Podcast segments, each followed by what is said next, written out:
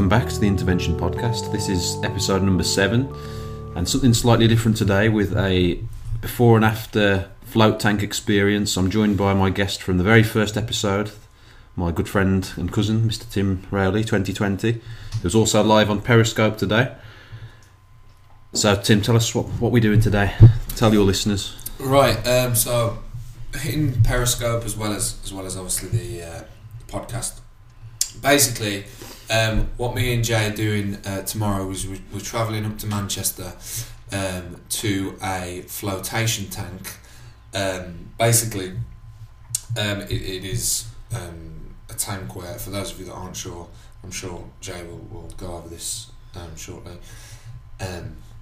Going into a flotation tank, um, which is full of, of water, which is, is heated to your body temperature, full of Epsom salts in a nutshell, um, and you float, and it's it's meditative in, in nature, and we're just we're looking to, to talk about our expectations of it, and then tomorrow speak about um, anything else. So for those of you on, on, on Periscope now, um, as well, if you've got any questions as we go through, we'll, we'll answer those. We'll answer them. It's going to be my third time in a float tank, and had some good good experiences in the past. You may also know it as a sensory deprivation tank, a isolation tank, as uh, Shoshin Zen is actually on Periscope now talking about flotation tank. Currently, the culturally accepted uh, name for them. I think I was listening to one recently where the sensory deprivation name sounded a bit torturous, but I guess that isn't the way what it is. That like Tim said, it's water that's heated up to the same temperature as your skin. It's dark, you can't see, there's no sound, and so all those senses are shut off, which I actually quite like. But other people, it, it might sound a little bit scary. Probably go in the tank, and yeah, there's going to be uh, expectations, thoughts. Obviously, I've got a bit more experience than Tim, so Tim's a complete noob to it. So, what what are your thoughts going in, Tim? Well, I um, I don't anticipate it. I don't think to be. Um, I anticipate obviously relaxation, but in the same respect, I don't know if I think it's going to be comfortable for the whole way through. And I don't mean um, physical comfort. I mean um, obviously being on your own with those sensory, you know, the, the normal senses taken away. It could get uncomfortable, you know, with thoughts. Um, but then I, I suppose that's that's where the meditation comes in. Um, I've never meditated. I don't think for longer than I think probably forty minutes is probably the longest I've done, and that's been in you know in an upright position. So the focus, and I think with meditation, I think you find this um, crawl. If you're sitting upright and your head's up, you, you find you're able to focus a bit more because your posture sort of mirrors the kind of you know mirrors what you're thinking maybe sometimes and, and if, if your head drops sometimes you're going to maybe you, you know your mind starts wandering off whereas if you bring it back up you start feeling a bit more focused. Because you're going to be lying down I don't know what effect that's going to have on the meditate the meditative side of it. Mm-hmm. so yeah I'm, I'm, I'm, I'm looking forward to that if I'm honest because it should be quite interesting. And it, you know it's an hour alone with nothing but your mind. So again don't necessarily anticipate the whole thing to be fully comfortable but I'm looking Yeah. forward to see see how it feels It's a challenge, and as well with the first float, people often say it's a bit of you have to acclimatise to it, so it's going to be a bit of an alien thing. yeah And not like uh, Joe Rogan, for example. I know has got one in his basement. I think he can probably just get in and be fully comfortable because it's like something he does a lot. yeah yeah yeah Um, and I think for me, there'll still be a bit of getting used to it Mm. because I've not done it for like best part of a year now. yeah But there's kind of like best position to get into, and uh, obviously strategies. The meditation strategies will serve you well, like yeah the breathing and everything you've learned with that regard. Mm. But generally, it's just you know have probably have very few expectations and just go in Just and go see what it's it. like. Just go with it. Yeah, I mean, um, like you say, for there's there's going to be. I mean, I'll, I'll, there's questions that I still need to ask you about it. Really, like the size of it. I'm not sure how big it actually is is going to be. You know, um, and on the physical side of it, is there? Do you generally seem to just float in one place, or do you seem to be moving with the flow? Like, what, how does it? If Okay, you're so- floating in the sea, you'd be kind of moving around. wouldn't you? Is is this just very still? Yeah, so I'll tackle both questions. So the size of the tank, it's like very much coffin sized in terms of length. Mm. Probably a bit bigger. It's it's more than big enough for you, both in width and length. Yeah, yeah, yeah. So size wise, it's not really an issue, even for someone who's like above average height. I wouldn't say, which, which we both are. Yeah. And then the the moving around it, you do move around somewhat, which again is about getting comfortable in the tank and trying not to fidget too much. But you'll also maybe have the sensation of moving, even though you're not moving. Yeah, yeah. And the, I've had times before when I'm convinced that I'm floating off, and any minute I'm going to hit the side of the tank. and you're just still. But yeah, I must. It, it must be a, a perception more than a, a So is reality. it, is it a feeling of floating sideways, or a feeling? Did, did you get a feeling of maybe like moving down and up, like almost Mm. like vertical movement?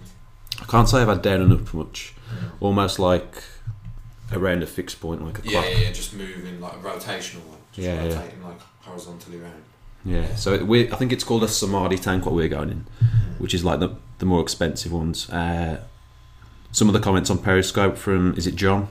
Yeah, John Shoshin. Yeah, John said we're talking about the Zen float tanks a minute ago, and they're the the ones I was telling you about the other day, which is your affordable float tank, which is I think Yeah. smaller, cheaper, but nonetheless good. But we, we'll be in a much bigger one and Yeah. technologically a bit more advanced on that side. Yeah, yeah, yeah. So it's you know there's a bit maybe a bit more comfort attached to it. Yeah, Well, I think one of the things that I, I think one of the things bringing coming back to meditation because this is what we spoke about before, is I'm going to de- definitely try and go through the stages that I go through with my meditation. So once I'm comfortable, um, and John, if you've got any tips um, on Periscope at the minute, because it sounds like you've um, Shoshin's done done some of this sort of stuff. Um, any tips for us? Then they would be obviously well received. But um, I'm think I'm I'm gonna go through the whole like sensate the whole like getting my body sensitized to the feeling of it. So like the way my body would feel in the water and, and, and that and then a slow sort of a real real slow sort of um, body scan um, all the way down and then just the, on just just to rest on the breathing for for up until you know it finishes yeah, and try and obviously move with the obviously thoughts, not get carried away with the with the whole thought process of it. yeah. These kitchen lights are a nightmare. It's a bit like being in a flotation tank, actually, with these lights going out. modern um, technology. So John's tip has just come in there saying a good set of earplugs. Now I can't remember if the place we're going to tomorrow, which I have been to before, whether they give earplugs or not. All I will say is, from my experience last time, is sound wasn't a problem. It was I can't remember if they had them or not, but it, sound was taken out of the equation, so that was fine. And they, in fact, I don't think we did because at the end of the ta- of the float, Yeah, you know it's over because they play music in like meditation music. So I'm guessing there was no earplugs involved, which wasn't a problem. But on a more practical level as well. Did you say sorry? Did you say you had the earplugs when you were in last time? No, I think the first time I ever floated, it was in what was called like a flotation room. So it wasn't like Uh, close a lid and it's immersion. It was Yeah. floating in a, a, a room more so. It was a dark room, but it wasn't pitch black, and there was some sounds I could hear. So it wasn't sensory deprived as much as tomorrow Yeah, will be. And that time I think I did wear earplugs, but not in this one because the tank is up to the job. I would say. on a comfort level as well. I know this might sound like a silly question, but if you're sort of if you're floating on the top and your ears, let's say your ears were sort of dipping in and out, that'd give you sensation there, wouldn't it? And maybe potentially like John just said on um, on on Periscope, take you away from like the immersion of it, and you know you'd be thinking, oh, that's that's starting to bother me. Yeah. Like that, the fact that that's as in the same way it might bother you if like water was splashing you on the face as you were going through it, like to potentially sort of put you off, kind of thing. But Yeah. is that does that even come into it? Does that? do I can't like remember. I think obviously the surface of the water you would imagine would give some sort of sensation, but the temperature is so well done that you barely notice it. I don't think, and maybe in the ears because you've got like the cavities there and whatnot that Mm. it gets in a bit. But I think if you've got your your position nailed and you've got your head in a comfortable position, that won't hopefully happen. If you're moving around too much, then you will feel the water. But Yeah, yeah, yeah. But if you're fully fully still, yeah, I mean, in the most successful sort of meditations that I've had, um, particularly ones out, outside, they've always I've always been able to judge them. I was saying to this to you the other day, wasn't I, about about hmm coming out of it and then almost looking around and being like, oh, right, I'm here. Like I could have been anywhere then in the world, yeah, but because that was, you know, like I was there, and then you, you kind of almost become completely switched off from where you are, and it becomes just you. I think if again, not wanting to have too much expectation, but if I was to come out of it and be like, right, I'm in, I'm in the tank, and I hadn't even Yeah. that had, that had just gone from my mind, that would to me symbolise some sort of of like knowing that I was in a deep level of like relaxation or like meditative state or, or whatever it, or Yeah. whatever you could say it is.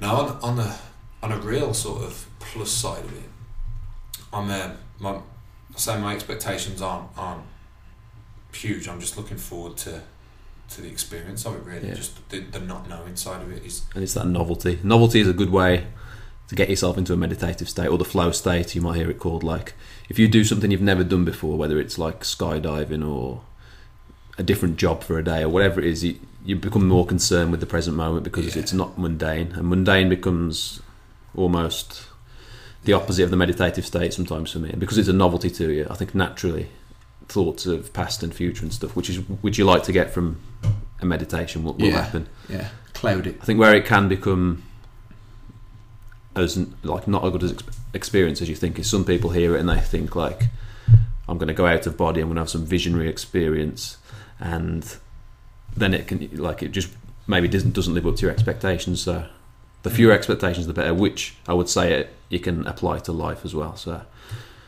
being just concerned with the present is better than thinking you know what's going to happen or wanting something to happen. There's that whole idea of well uh, as well um, when you're just talking about new experiences is I think we were talking about taking a different journey to work before right? so Yeah. it becomes out of the norm so it's not you're not in that autopilot mode and, and looking at things. And I think I mentioned to you before didn't I about I was driving my car on my normal route but you just look at things as slightly different.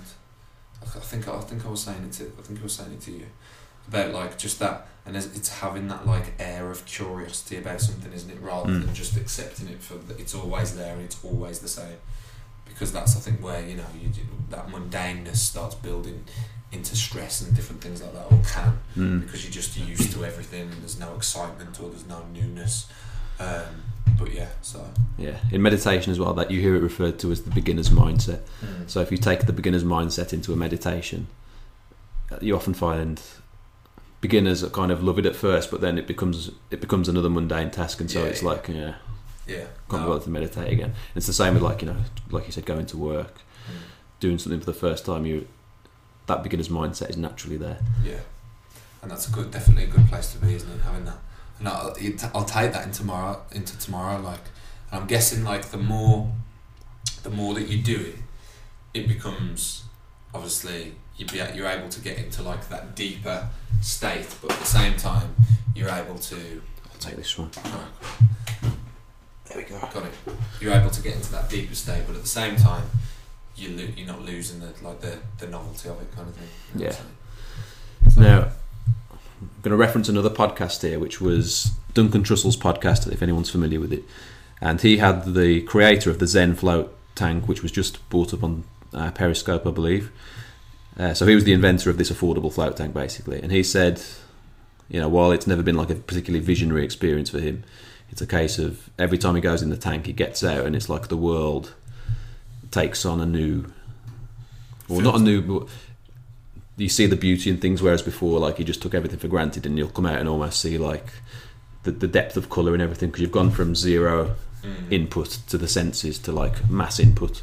And our brains are processing like millions and millions of bits of data every second and we just sort of take it for granted. And almost our brain creates it without the need of that much input in, in day-to-day life but in the tank it's like you can just shut off from everything I suppose it's like in layman's terms, isn't it? Take something away to realise that, you know, takes as soon as something's not there, you realise that how much how important it was, or you know how much you like it, or or, or you know along those lines. And I think, um, referring back to Joe Rogan, I remember he made I think a few years ago. Um, Crawley he was talking about um, going into his flotation tank, um, and he would he would smoke, wouldn't he, before he goes in.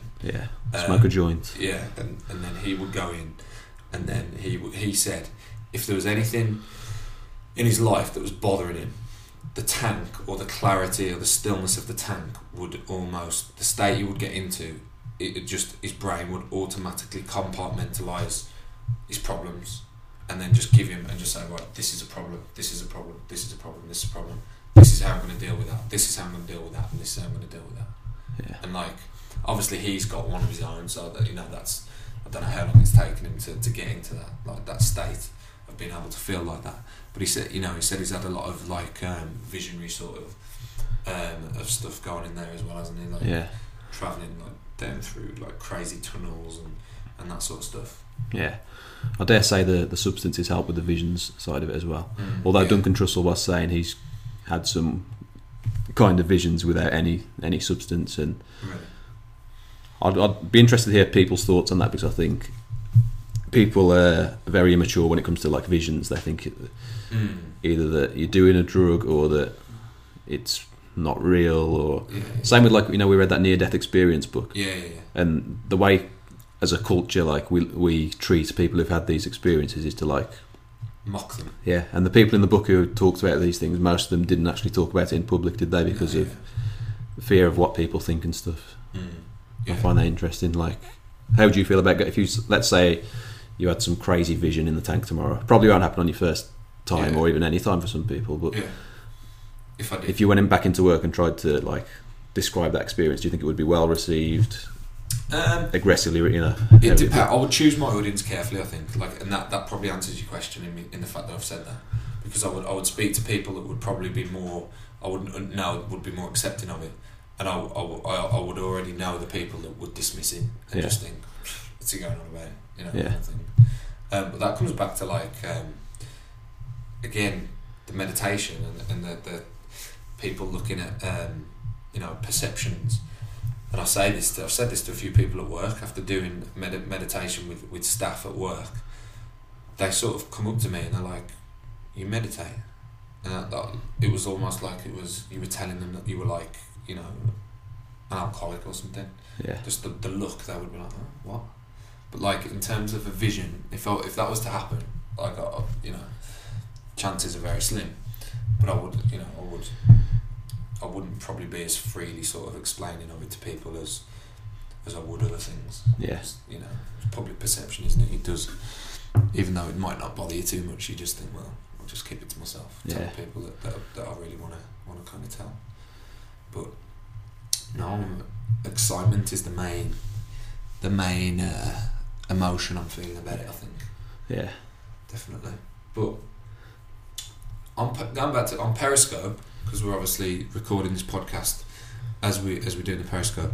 If anyone's got any um, questions about the um, the float tank, maybe tomorrow we'll do we'll do the same thing tomorrow, yeah, following us being on um, on the float tank. If anyone's got any any questions about how it went or whatever else, then just ask them, and uh, and they will be again fondly received.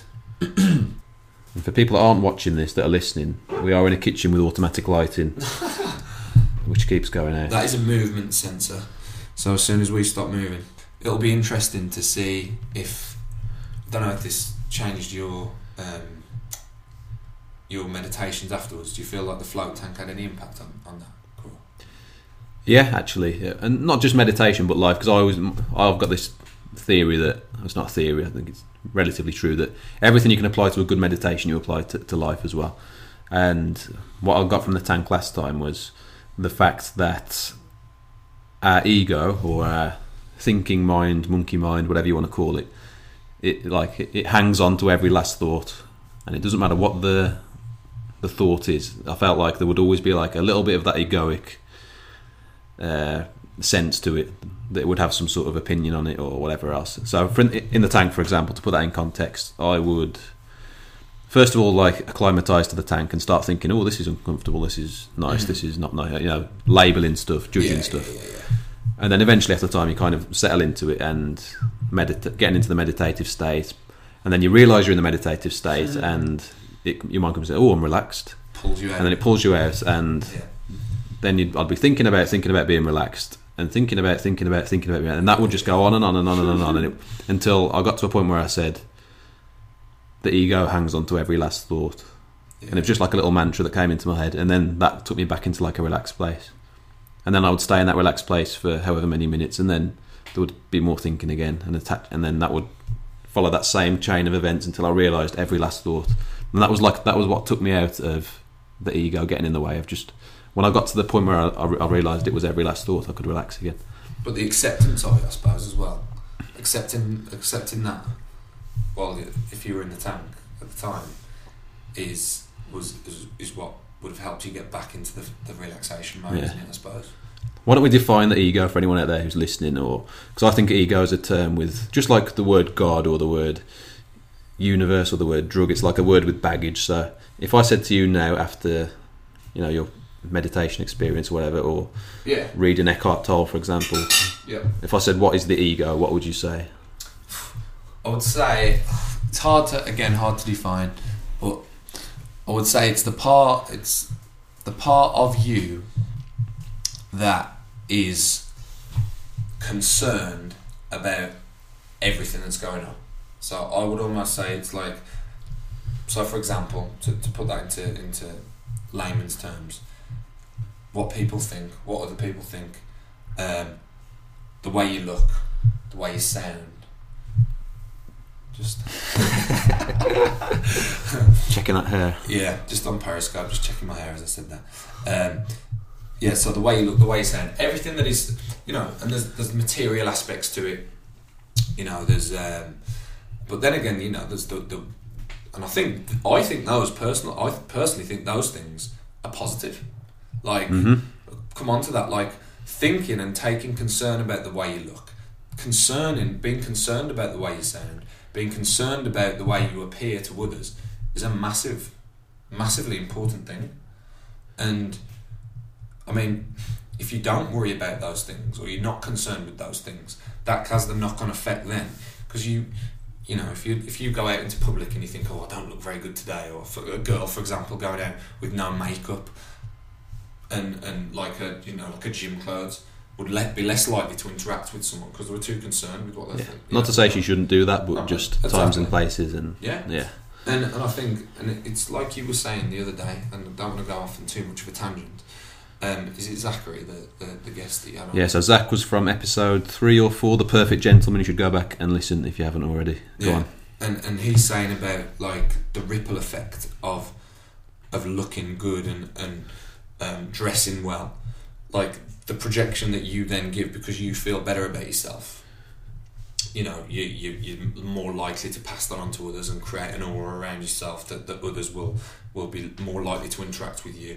So you're in a state of almost welcoming others, kind Mhm. of thing. And I think to relate that back to the ego, wanting to dress well is is wanting to, to look good and wanting to appear good. I suppose you could argue that that is ego because you like the feeling of that. Yeah. But again, that's a good thing. But then the Randamal has just joined us. Good to Uh-huh. see have you with us, Randamal. Um, but again, the negative aspect of that I got it. you got it. The negative aspect of, the, of that is the fact that a lot of anxiety and stress can, can spout from that because you're so concerned with with what others think and what others say and what others believe about you that you start, you know, worrying and then the ego is just telling you, well, you're not good enough or you you know this you should do this or you know and judging everything that you do and, and, and things like that. So I know that was a really long-winded answer to, to, to the question that you asked me, but um, I think that was you know that's what I perceive perceive the ego. Well, there's a there's a tendency in let's call it the new age world or spiritual world, whatever it is, for people to like ego bash themselves Mm. and think about it. Because I've read it, I've done a bit of meditation, and I've read Eckhart Tolle's book. I realise that the ego is what's making me unhappy in life. So Mm. I need to get rid of my ego, Yeah, yeah, yeah.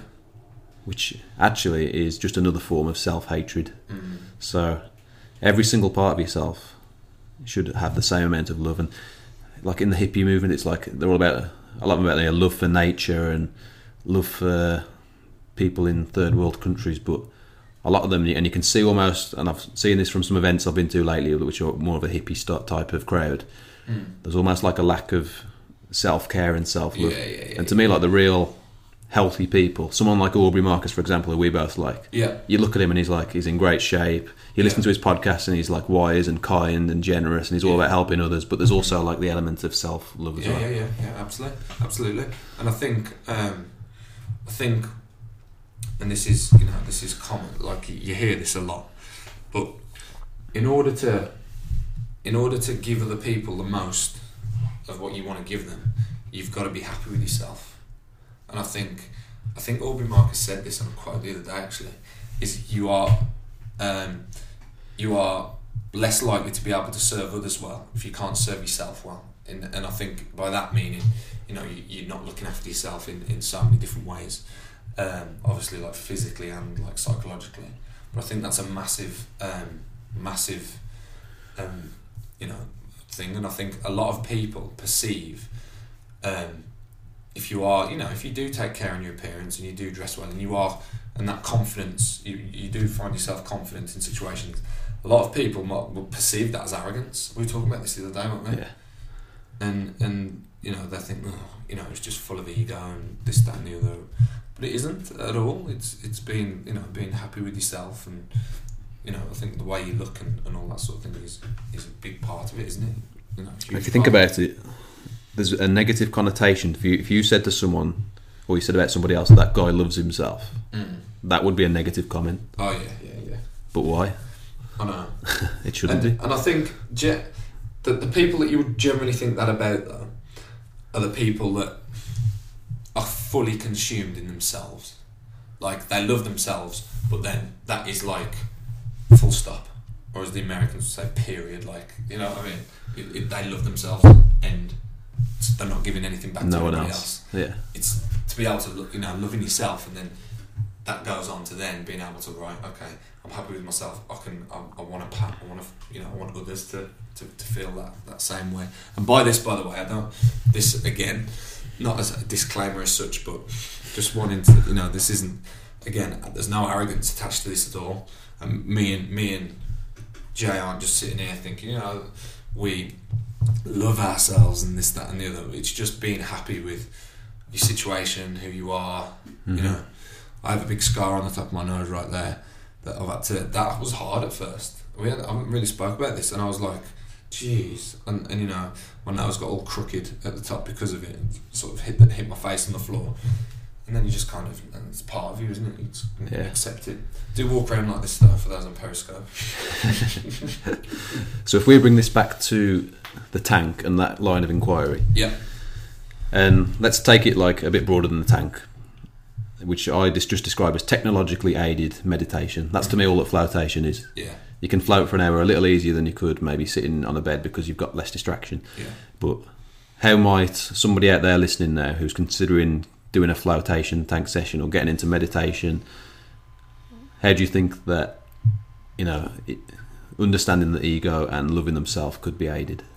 Well, straight away, I think if you are happy with yourself, that comes alongside not judging your thoughts and feelings and the way you look, isn't it? I think Yeah. because it is good to obviously initially judge those things in terms of especially aesthetics because you want to you want to sort of, you again you want that projection you want a positive projection don't you Yeah. both in body and mind and that obviously mind comes with the projection of mind comes with kindness doesn't it I think generally but then if Yeah. you if you're dressing well that projection is then the aesthetic some people look at that in a negative way don't they but that the irony of it is that's their ego looking at you and thinking you know Yeah. one thing or another but um so I mean in terms of you asking me again I'm getting ta- I'm going off on a tangent again then So the self love, the ego, health, having a healthy ego, how might that be benefited by meditation or floating? I know you haven't floated yet, but let's just Yeah. consider it's a meditation. Well, I think straight away, so having a healthy ego, how that can actually benefit your meditation. I think straight away, when when your mind, I think if you have got an ego and that ego is judging everything that's going through your mind, you know what I'm saying? So Yeah.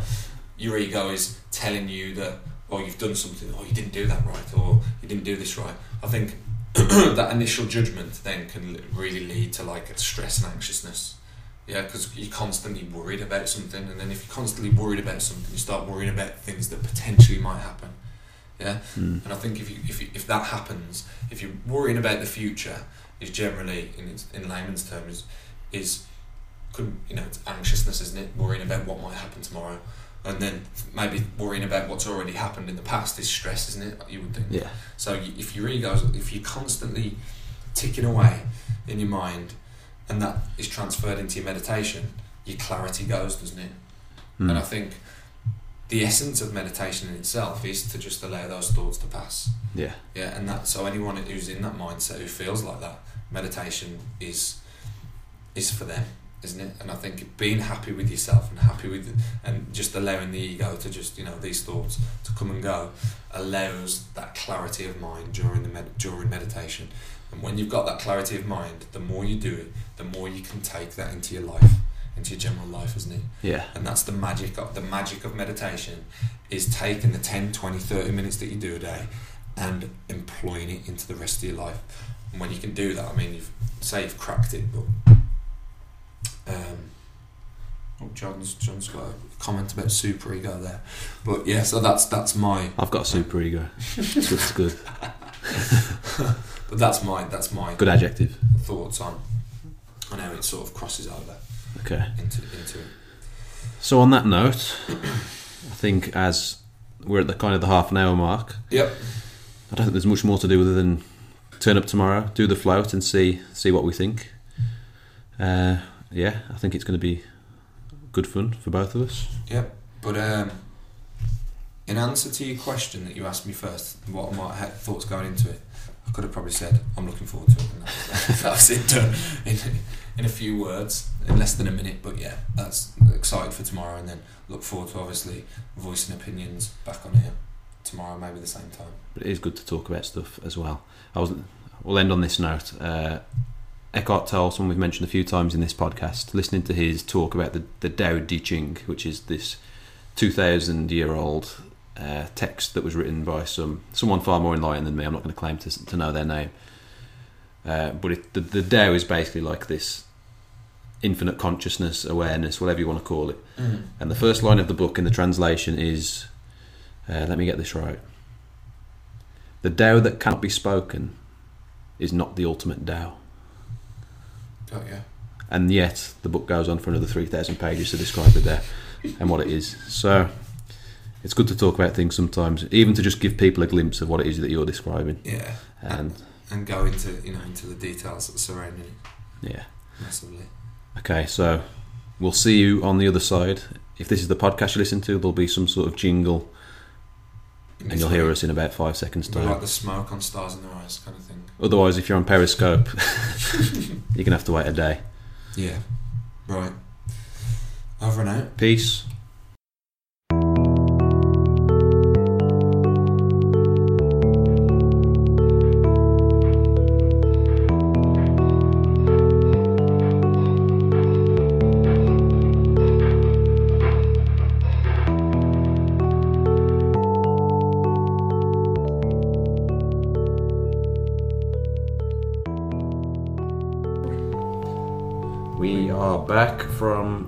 From the float. At this point, I thought we'd give a shout out to uh, hosts for the podcast, the podcast, the float today, which was Float Beyond in Wilmslow, Cheshire, and they were fantastic hosts for our pod, uh, float and eventual podcast, which we are back to now. So, let's start with where should we start? Your experience or mine? Um, start with you first because I'm still so relaxed. I can't get my words words out properly. So, Okay, in that case, I'm going to hand this over to you, and you can ask me the questions. all right then, cool. So, Jay's done this um, third time. Cool. This one. Yes, third time. So third time. So how did you? What was the difference between first, second, and third time for you then, in terms of like developing it from development from now, um, compared to the first time and second time that you did it? Well, as I said in yesterday's broadcast, first one very much uh, a good relaxing experience, but just nothing like the the second one, which was an actual flotation tank. Mm-hmm. So the first one very much like just lying there for an hour. It was nice. It was comfortable, warm, and all that stuff. Second one, first time in the actual tank, like I said, and very much acclimatizing to what it's all about. Like it's a, a, little bit strange, getting comfortable and stuff. And so this time, I thought I sort of knew what position I would go in because I got that nailed last time, and also had the sound wave stuff at the start, which Oh yeah, yeah, yeah, the the guy who worked there, Liam, did. So what he did was, which didn't happen the second and first times that I did it, he's got some tuning forks and clings them together, and it creates like a sound wave thing that gets your brain into a. Binaural beats. binaural beat, the theta state that we look for when we meditate or whatever. It supposedly brings that on quicker. So that was the, a first for me as well. And whether it was that or just the fact that it was uh, my second time in that actual tank, I was able to get in a, a more relaxed state a lot quicker, both in mind and also like body as well. Because I had, I remember last time, uh, the I get a lot of tension in like back and neck there, and that was playing up for pretty much the whole time. Whereas this Mm. time, I was either able to just push through it mentally or yeah, and get my just relax my head a bit more. I think trust, like it's like maybe we said yesterday, you have to kind of trust that the water's going to hold you up, Yeah, yeah, yeah, yeah. and so yeah, I, I, seem to remember like different body parts at a time relaxing. So, for instance, I'd think I was relaxed, and then I'd realise actually like Yeah, yeah. my right arm, I'm kind of propping my shoulder up a bit, so it would be like just let that go Yeah. and then there'd be like I don't know something in my legs or whatever, and it felt like one by one I'd notice little areas of tension where I could just just relax. And the last one being, I remember it was my jaw. Yeah. I realised that I was kind of tensing my mouth shut. Maybe it's because thinking about getting the water in, but then Mm. eventually like just put my head back a bit more and open my mouth just slightly until I felt like I was doing nothing with the muscles. Mm. Yeah. And then from that point onwards, it was like merging with the water almost. So because the water's the same temperature as your skin, it takes a few minutes to get used to the the temperature of the tank. But I felt that you know where my body ended and the water started, just like kind of one. fused together. Yeah, Yeah, yeah. I feel. I, I kind of felt that. yeah. Before I go off on a tangent, you know, well, direct me. What else do you want to know? Right. So compare it to like yeah, like we did a meditation tonight. Compare it to that. Like to compare like the two together, like similarities and differences. Okay. So- Compare the two together. Okay. So, I think you mentioned this as well. With the meditation, you you're a lot more connected to your body still. Mm. So something you do in the meditation is the body scan. So you focus on your feet, ankles, knees, all the way up until you get to your head. And like you said, that that isn't as possible in the tank because you can't feel your body. Yeah. You can maybe feel your head and bit areas of tension, but generally you can't feel much. So that's a bit tricky to do. So I went. I was doing a slightly different type of meditation where you just follow a mantra. So Mm. you breathe in and make it like say a, so it's for, for me it's ma ra na tha that's what the Ra, first one I ever heard so you breathe in you go ma out ra na that's Right. right uh, so I did that one because I thought that's going to give me at least some focus Mm. compared with the meditation where I'll generally do it like a, the body scan type thing and, and light's different a bit as well like yeah, yeah. um, particularly tonight we did it outside so there's a lot more light against the back of your eyelids whereas in the tank again there's just nothing There's nothing. Yeah. So it's like in the tank, all that's left is your mind. Yeah. Whereas in meditation, you've got your whole body, your whole being, the whole world yeah, to, yeah. to contend with. And in the tank, it's just you. Yeah. It's like, and you, oh, I'm you always say that to yourself in there, like you, you shut the tank and you close the lid, and you're already feeling maybe, maybe a bit uncomfortable and restless. Mm. And it's like, right, it's just me and you now, brain. Mm. Yeah. You just got me for an hour. Yeah. No, I, was, I thought like from from my experience cutting sort of you off for a second crawl was um, one trillion percent different to how I expected it to be. So I expected to be able to go in, and again, just to remind people, you know, from the from the first one, into the tank, which is you know full of of, of water. Uh, how, how, how much water would you say like inch wise is, is up like probably about Like eight, a six? foot, Yeah, you reckon? or maybe less than a foot. Yeah, Not much, but yeah. So like, you get in, and as soon as the door, as soon as the top door closed, there's a light that stays on for a little bit, and then there's like relaxing music playing, and then that just goes off. Then and you close your eyes, and then like like Jay just said, it's just you and your mind just for for a full hour. I expected to be able to go in and be comfortable with the fact that I could just be in like a med, just run through my meditation sort of um, the the steps that I do when I'm, I'm meditating, and it just be in that state. But it, as mad as it sounds, my mind m- wouldn't let me do it. Like I said this to you when we came out, didn't I? I was I was lying back in the water, and I don't know whether it's because my posture, because I'm normally sat up and doing it, and I'm not used to it. But I was lying down, and I think right, let's let's get myself used to like the physical senses of, of the body now. But because there are no physical senses, my mind was just stopping me from doing it, so I couldn't do it. So it's like right, evaluate, like sort of feel, you know, the way your body feels against the water, but you can't because the water, where the water ends and where your body starts is is it can't be felt. Yeah. So it was like it was almost impossible to do it. So then I found myself right.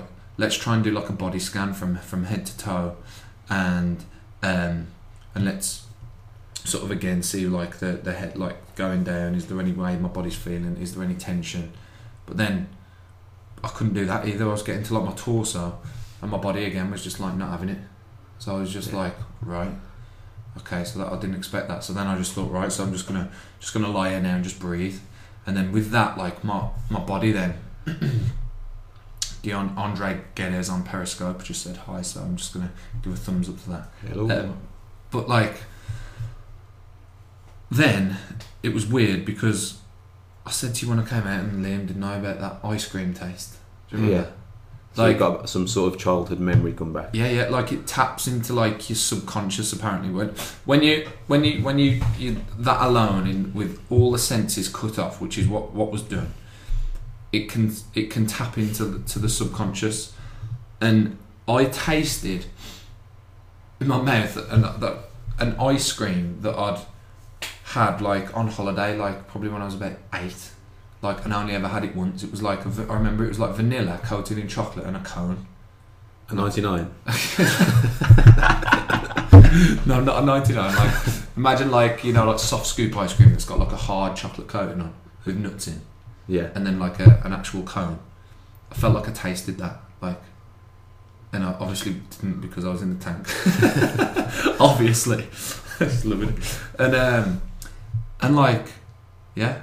I, I- and then I, I, like, when I meditate, like when thoughts come in, I'm generally pretty good at like watching them, observing them, watching them go. But these thoughts, I was thinking, but the, the thoughts were vague and the thoughts were like not very clear. They were just like, I don't know, it's really hard to explain. Like, just, I was thinking, but I don't know what I was thinking about, even though I was trying not to think I got it. as well. You got it. Um, yeah, so on that side of it, that was like the psychological side of it. And then another psychological side of it as well was time. Um, time like became Uh, non existent really because you're in a ta time without sounding like stupid it, time was put time there was there was nothing time, had no relevance did it? immaterial. Yeah Yeah. because you're in there for an hour, but because everything else is cut off, time gets cut off because time's your perception, isn't it? Time's just how you your perception of things. So like, as I was thinking that maybe twenty minutes, half an hour had gone by, the light came on and the music came back on, and it was time. It was done, And Like- was gone. and an hour an hour had passed by, and that was like that was crazy. Like I, I didn't feel like I'd been in there for an hour at all. I thought like that lad was saying when he came in. There was a guy that came in after us that was saying he thought like people were playing tricks on him before Yeah. because every time he did his hour, it felt shorter and shorter each time because his perception of time was just becoming, you know, jolted almost. Yeah. Yeah, Definitely. I mean, Same for me. Definitely the first time in the float tank, it was like, like I said, it just like whizzed past, and I didn't know where the time. I definitely didn't go to sleep either. I don't fall to Yeah, sleep yeah, yeah. easily, particularly in like a strange environment. I've got to be in my own bed and mm, pillows and all that stuff. yeah, so yeah, yeah, yeah. it's weird how the time just. Yeah, because I, I was never asleep, but I, I wasn't in that state either of, you know, the in between stage of like being asleep and being awake. Are you kind of like just daydreaming, doze? I Yeah. wasn't there either. I got there a little bit like. Um, We've talked about this, haven't we? Where you're, you're dropping enough to sleep and you'll kind of see faces or yeah, yeah, random yeah, words. words will come into your head. I had a few of them, but I'd say yeah, not deeply in that state. Yeah, I just got to like a, a place where the thoughts were. I was just like, oh, oh, I'm gonna just Just let them let them be. And then it, it was almost like I was resisting the thoughts to begin with, as you always do. yeah. And then I got to a point because I said, "Right, I'm just going to let them be. Thus, I kind of saw like my belly was rumbling and Yeah. I kind of needed the toilet a bit, so there was all sensations there, and I just saw it all as like different parts of my body that I want that need to run. Like Yeah. my digestive system needs to continually run, my Yeah. Yeah. respiratory system needs to continually run, and so does the thinking system Really almost. just So let it go. I just felt like almost, I'm not going to say literally looking down on myself, but Mm. maybe in just a slightly higher place. Just observing it. Mm. Uh, another question for you. We talked a lot, a lot yesterday about expectations and not having any expectations. Yep. Was that success, successful strategy or not, or did you just naturally have some expectations and did they surpass or fall short? I think naturally, I think my expectation, despite saying that I, I was going into it with like a blank, like a blank mind, I probably thought that it was going to be um, just a meditation in water. Is basically what I thought it was going to be. A meditation in water, and just that could possibly help with getting into the meditative state faster because of the, the temperature of the water and the, the floating side of things. But it was I would class the two as completely different. Like Yeah. I said to you the night earlier that I think that like the meditation would definitely help that. I, I, I, per, I think the flotation tank would help the meditation more than the meditation would help the flotation tank. That's what I Okay. that's what I think. So, like when we meditated tonight, I found myself. I was, you know, we did twenty minutes. It was outside. It was nice, but it was. I feel like the flotation tank helped me. I did get into a state of like my mind wasn't thinking too much. You know, there was obviously, obviously thoughts, but like I found that it was it was clear and it was it was nice, um, and it was relaxed. But with the flotation tank, my expectation was even though I said I wasn't really going to have one, it was completely what I, the opposite to what I thought it was going to be like.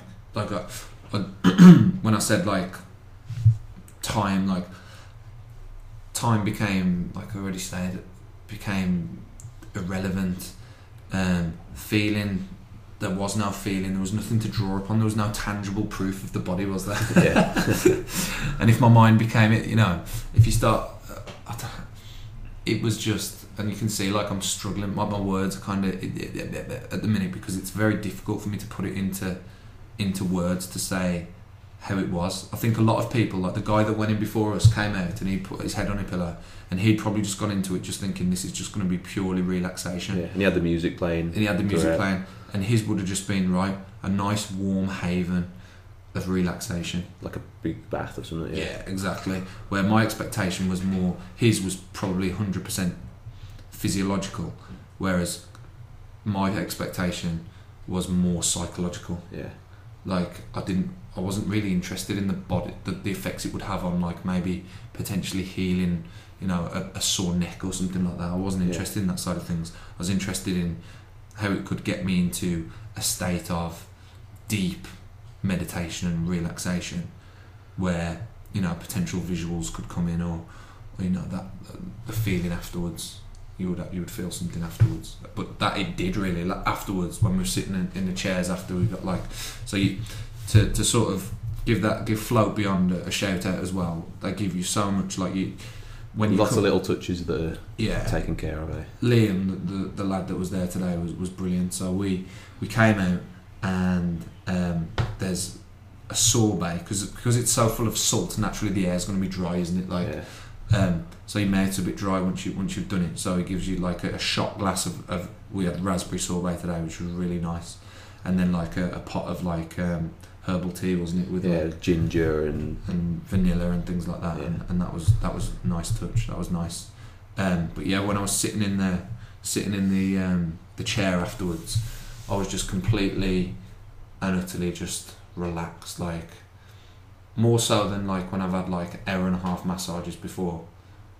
Like it was just like everything was just still, and it was just boom, just real nice, real real nice, and that Yeah. was so yeah. I mean, again, short answer to your question. What I expected it to be wasn't, but that was not necessarily in a bad way. It's in a really good way because Yeah. it, it, it was it was it was quality. Yeah, and definitely one hundred percent recommend it and do it again Yeah, for so sure. I found this time a, a much better afterglow type feel this time. Yeah, yeah. I remember getting out the tank and being like, you know, connecting with the body again and like sitting back up and just like feeling like, Yeah, yeah, yeah. like or appreciating it yourself more and then appreciating the surroundings more. Yeah. Uh, like colours are a bit crisper and, Mm. and then you get in the shower afterwards and to, to just feel like lots of sensation on the Yeah, skin Yeah, yeah. and wash your hair like it's good. And we went to we went to eat afterwards as well, didn't we? Yeah, It just tasted nice, didn't it? yeah, just- not that obviously food, you know. Um, we were talking about, you know, food when you're hungover, with it being like um, just tasting better. Like that, it, it had that element to it, didn't it? yeah. Like that barbecue sauce on those chips with the cheese and stuff. it's so nice. I actually remember thinking the last time I, I was a bit drawn away from unhealthy foods. Like I felt I wanted to eat something healthy. Yeah, yeah, yeah, yeah. Today it was kind of the opposite. Just wanted, just wanted to eat something big. We we've been going gym a lot as well, haven't we? So we just want some calories. Yeah, But yeah, it was it was a great experience, and yeah, I would love to do it again very soon. yeah. It talks a little bit about visions. Any slight visions or none? Do you know? Not re- when I was in the tank, no. But you mentioned about um, with the the forks doing the the binaural beats before. Yeah, um, when that was like coming in, like when, when they were next to my head, and you know that sound of like that vibrational sound when it got uh, to its pinnacle of its loudest point. Yes, exactly. Yeah, so it's like, zzz, and when it went high, like I almost felt like I was seeing like the frequency of the, of the sound kind of thing. in colour or No, just just in like just like grayscale, like just just can't yeah can't, again can't really explain. So imagine if you close your eyes now, and obviously on the podcast you're not gonna be able to hear that. Close your eyes like bleak like cut half. Now if I'm like waving that in front of you now, that's a slight change of light, yeah, like that really, like just when, when the sound was at its big at its loudest point. yeah, And I've had that I've had that a couple of times before when I've been meditating to binaural beats, like when you just hear like it's like a ring, and then the, but there's there's like so many layers of like sound, isn't there? Yeah, Yeah, and that definitely did get me into a into a like a real relaxed state in that shower, and then going into the going into the tank. Did you did you say you had any visions? Uh, Any any? Uh, well, it's kind of similar to meditation. I'll get like, I think this, the scientific name is like phosphenes or something, and they like play off the back of your eyelids, which in Yeah, normal meditation, because there's a light in the room, you expect it.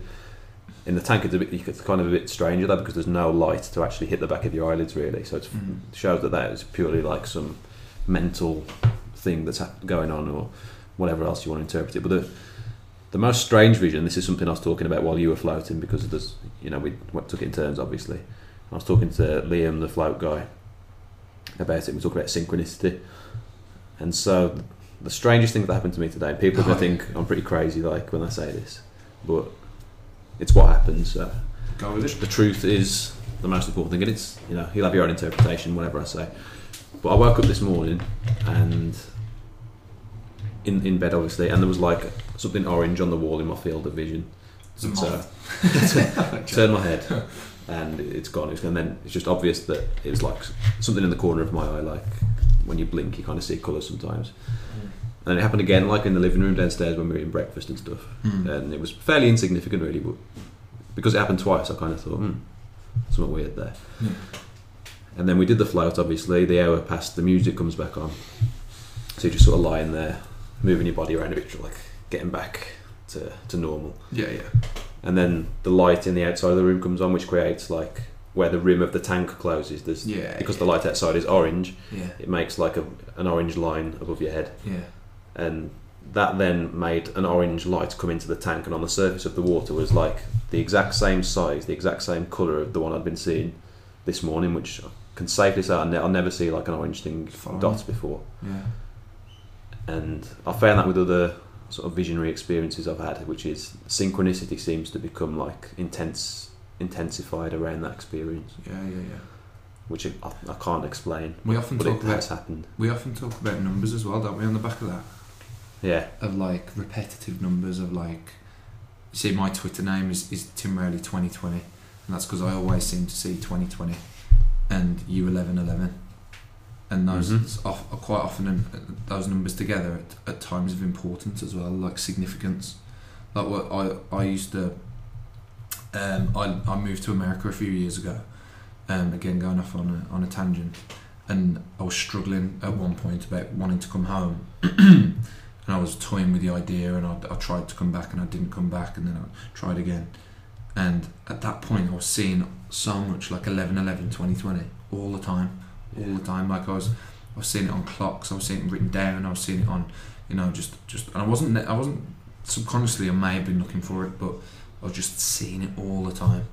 And yeah, and I, I always, and I said to you earlier, didn't I? Like whenever I see 2020, I feel like it's a, a, a sign of like being on the doing the right thing, kind of, Yeah. you know. And 2020, clear vision, seeing things clear, clearer, clarity, and and yeah, so you know, on the back of what you just said about the light, sort of, or, or following you, kind of thing. Yeah. yeah, I kind of feel like that with the numbers as well. And Terence McKenna said, I told you this quote the other day. He said the way to embrace synchronicity in your life is to embrace numbers. Yeah, Which people will think, well, what's the point in that? Numbers are like just something we create to count or whatever. But as he points out, no one can explain, anyone who thinks we're crazy, why why numbers describe nature. So some of you may be aware of the Fibonacci sequence. If you Google the Fibonacci sequence, you'll see it's uh, a specific set of numbers. Like it, it's, I think it's the next number plus the previous number, which Yeah, equals yeah. the next one. So one, two, one add two is three, so then it's three. Two add three, so it's five. yeah. Three add five, so it's eight. But this sequence is represented throughout nature, like shells of snails and crustaceans, and they have that spiral is a physical uh, representation of the Fibonacci sequence. It's in like many plants and all this other stuff. It's like number maths, just in, in just like being mirrored in nature, isn't it? And- Yeah. Well, not mirrored, but like as uh, just it is. They're both the same thing, kind of thing. Yeah. Yeah, and even it's the Fib- I may be referencing bad science here, but I think I've heard it said that the pineal gland is also like it's got a Fibonacci, Oh, is that the what releases DMT? which people say is your third eye, pineal gland, Yeah. chakras, and all that stuff, which I don't Yeah. know enough about to to talk about really. But Mm. there is something to numbers and the universe and creation, or Yeah. something it would seem. Yeah, I agree. Completely agree, Cora. And uh, I think those those those that s- that magic, that unknown, will be revealed one day. I think. The solar system is, is another Fibonacci or sequence. some of that. So yeah, interesting stuff. But yeah, like like you say, overall, like as a as a conclusion to to it all. Obviously, this is the same podcast, but for us, there's been 24 hours difference, hasn't there? Yeah, But for those listening, it will literally be back to back. Um, the expectation was blown out the water really because I didn't expect it to be what it was. But that's in a positive way. I was expecting it to be positive. It was positive, but not in the way that I expected it to be. yeah, Um, yeah, but I'd, I'd like to see how my experience would develop over time. Because if it's anything like meditation in the sense of development, then it will become more intensified and, and different the more you do it. And there'll be each time will almost be different in a way. Yeah. You know what I'm saying? I was thinking about what you were saying earlier about how it wasn't like um, just what you thought it would be like a meditation. Yeah. It's, I think it's because like training the mind is such a potentially vast field. Like mm. just like training the bodies, you can do running, you can do lift, yeah, yeah, yeah. weightlifting, powerlifting, It's a good way. football, and there's so many different ways. It's a good way With, with training the mind, it's like you might only think of meditation, and then you do float, and you think, oh, that's going to be the same, but it turns out to be just a different skill set. Could be one's road running, one's going to the Yeah. gym, one's lifting weights, one's doing the exercise bike, one's. It's a good analogy actually. And then there's never thought of there's also sorts of different like yoga, or, yeah, which is physical as well, but there's also that mind element to it of training. yeah, The, that's why they're called the warrior poses because yeah, it's it's a it's a mental thing to stay in that posture and Yeah. it kills your legs and yeah. No, it, that's that is. I like that. I'll use it at some point. please do reference me I will reference you. otherwise Et my al. ego will take a hit Right then. so yeah anything else to say about your float or have we covered I think yeah, I think I think we've covered everything really. Uh, It's hard for me to. I wasn't I'm not often for those people that know me. I'm not often stuck for, for words to describe things or to, to not, never short of words for conversation. But it was an experience that is difficult to explain. Yeah. You'd ha- you'd have to kind of do it yourself to. And I suppose everybody's experience is different as well, Yeah. isn't it? So, but for my experience, it was one of one of mystery, Yeah. but one of, of benefit of benefit for sure. Shall I end with some synchronicity? Do it. So yesterday, or not yesterday, it's the same podcast if you're listening, but it was yesterday for us, and we ended with a quote, which was, "The Tao which can be oh, described is not the real Tao." Yeah, yeah, that, it, yeah. So you can listen to us, and we can we're giving you a good account of it, but it's not not going to be anything like the actual experience. So, Yeah. what do you say to our listeners? I would say go out and have a go for yourself. I mean, if I was, if I was to, if I was to, to advise anything for it, I would say, go with it without any. It's hard to go in without without any expectation, especially if you've listened to this. But um, just go in and just think, right. All I'm going to do is I'm just going to go in there. I'm going to close my eyes. I'm just going to let whatever happens happen. Yeah. Like don't force a thought or force anything. Just I tried to force like that meditative process today, and it didn't work. But that kind of helped me in a way of my, my mind was saying it's not happening. So I kind of thought, okay, fine, and step back, and then just allow, allow it, allowed it to my mind to think and whatever else to happen. Yeah, So yeah, in terms of advice for for for people who might listen to this, go with it and try it, and and see what you think. sage advice. Do you want to plug? Uh, you want to plug uh, Float Beyond? I was just about to do that. I was going to say I was going to say Mark set of ten for Float Beyond. Float Beyond eleven out of ten. Got to be. based on not only like the surrounding but the the service and personability Yeah. of Liam was was fantastic. Some excellent touches, I'd agree. And so follow them on Twitter as well. It's at Float Beyond. Follow us on Twitter at inter underscore podcast or Tim is at Tim Rowley 2020. Let us know what you thought. Any comments, questions, let us know and go to www.interventionpodcast.com. Subscribe, follow all the rest of it, leave us a review on iTunes, anything like that. Share it would be a massive help. So we'll see you next time.